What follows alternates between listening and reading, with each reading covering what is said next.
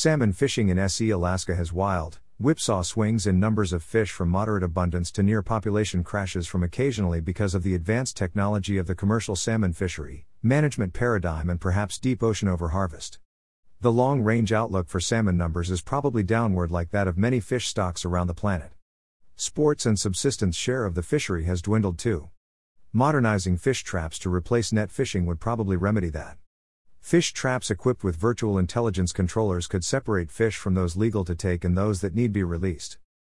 Fish traps have a bad reputation because of their efficiency at catching salmon in the past when the lack of management oversight by government allowed taking salmon until the population crashed.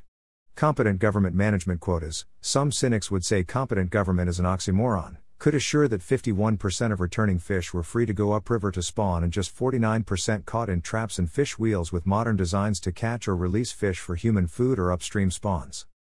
A Tlingit somewhere explained to me once how Tlingits, that have been using traps for salmon from well before Columbus arrived in the Caribbean, long ago took great care with the fish and gave them respect, holding up the first fish to the sky, to spirit, in, thanks. Maybe that was something I saw in a Trevor Howard film too long ago to recall accurately. Other fish were brought ashore for some other purpose for the well being of the fish. That account of tradition is something I cannot recall concisely years later. It may have been that female fish full of eggs were released or squeezed out of eggs, as in that job search commercial with Russian fish squeezers. Yet the salient point is that salmon were not caught to extinction with the region wide network of traps. Perhaps 1,500 sites have been found by archaeologists, and were sustainably harvested. If an exact number of fish were caught and a slightly greater number released free to return to spawn, the actual number of fish returning should increase from year to year if their habitat isn't destroyed by encroaching effluents from mines, human sewage in great quantity with only primary treatment, Nine island cities have been given federal waivers from secondary treatment because the alternative is to decree they must have mass constipation several decades, construction along salmon bearing streams, waterfront areas, usual human carelessness oblivious or indifferent to externalities harmful to wildlife and other contaminated water input from storm drain releases, etc. I should note that it should be possible to develop new forms of sewage treatment or to give tax incentives to people that use electric no flush toilets in the region. It might be possible to process human sewage and sewage from fish farms, filtering out the crap in so, me way, together, if clean, pollution free fish farming legal criteria can be created that would permit fish farms meeting that criterion, to produce exportable fertilizer for agricultural sales. There are people that don't realize that deep pocket capitalization fundamentally rules the world these days. Environmental laws can be rolled back by politicians in the pocket of wealth, and that usual includes most.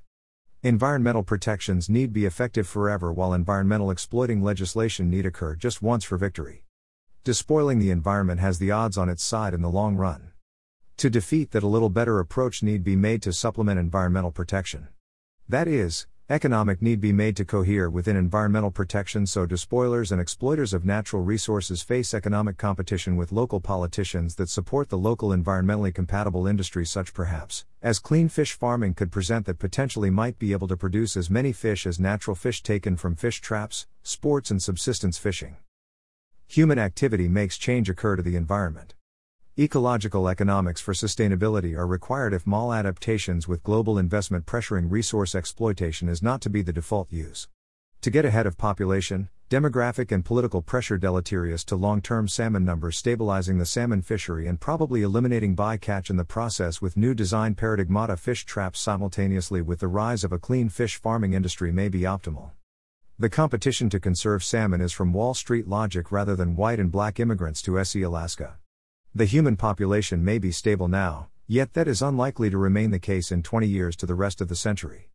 Global warming and illegal immigration will drive more people north. Gold and silver mines will impact fishing and development of more business will reduce the influence of salmon fishermen whom are petty bourgeois yet not deep pocket capitalists. As SE Alaska becomes more like Puget Sound and every soul in the region can afford an electric powered boat traveling at high speed, like even the Atlantic coast SE Alaskan wildlife may fade to become a memory. The pressure of global warming and overpopulation can drive humanity to plunder the environment like locust. Getting sustainable fish farming in on the ground floor buying in early may serve to catalyze the environmental protection of the waters and land that sustain fish farming and plentiful fish traps, sports and subsistence fishing. Deep planetary capital would face higher environmental challenges when exploiting the natural resources of the region, unlike today when many oppose any change to a reduced salmon fishery with little political power compared to that of Wall Street.